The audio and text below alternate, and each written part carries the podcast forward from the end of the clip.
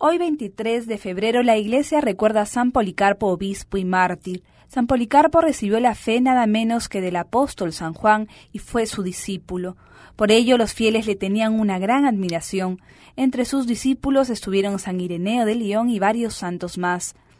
San Policarpo era obispo de la ciudad de Esmirna, ubicada actualmente en Turquía. Preocupado por la unidad de la liturgia entre todos los cristianos, viajó a Roma a dialogar con el Papa Aniceto para ver si podían unificar la fecha de la fiesta de Pascua, pues en Oriente se celebraba en distinta fecha que en Occidente. Cuando se enteró que su amigo San Ignacio de Antioquía estaba siendo conducido a Roma para ser martirizado, salió a recibirlo y besó emocionado sus cadenas, y por petición de San Ignacio escribió una carta a los cristianos del Asia, carta que fue sumamente apreciada por los antiguos cristianos. La persecución no tardaría en alcanzarlo, y siendo apresado fue llevado a un estadio para ser juzgado. El gobernador le dijo ¿Qué pierde con echar un poco de incienso ante el altar del César? Renuncia a su Cristo y salvará su vida.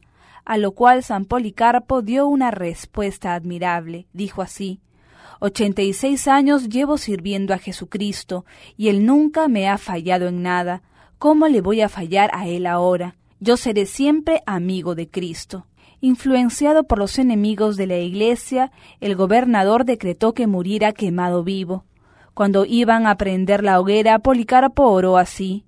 Señor Dios Todopoderoso, Padre de nuestro Señor Jesucristo, yo te bendigo porque me has permitido llegar a esta situación y me concedes la gracia de formar parte del grupo de tus mártires, y me das el gran honor de poder participar del cáliz de la amargura que tu propio Hijo Jesús tuvo que tomar antes de llegar a su resurrección gloriosa. Concédeme la gracia de ser admitido entre el grupo de los que sacrifican su vida por ti, y haz que este sacrificio te sea totalmente agradable, yo te alabo y te bendigo, Padre Celestial, por tu Santísimo Hijo Jesucristo, a quien sea dada la gloria junto al Espíritu Santo por los siglos de los siglos. Prendieron el fuego y milagrosamente las llamas, haciendo una gran circunferencia, rodearon al cuerpo del mártir. Los verdugos recibieron la orden de atravesar el corazón del mártir con una lanza, y al brotar la sangre del corazón del santo, enseguida la hoguera se apagó. A pesar de que fue quemado, algunos fieles lograron recoger algunos de sus huesos, los que fueron venerados como una gran reliquia. El día de su martirio fue el 23 de febrero del año 1055.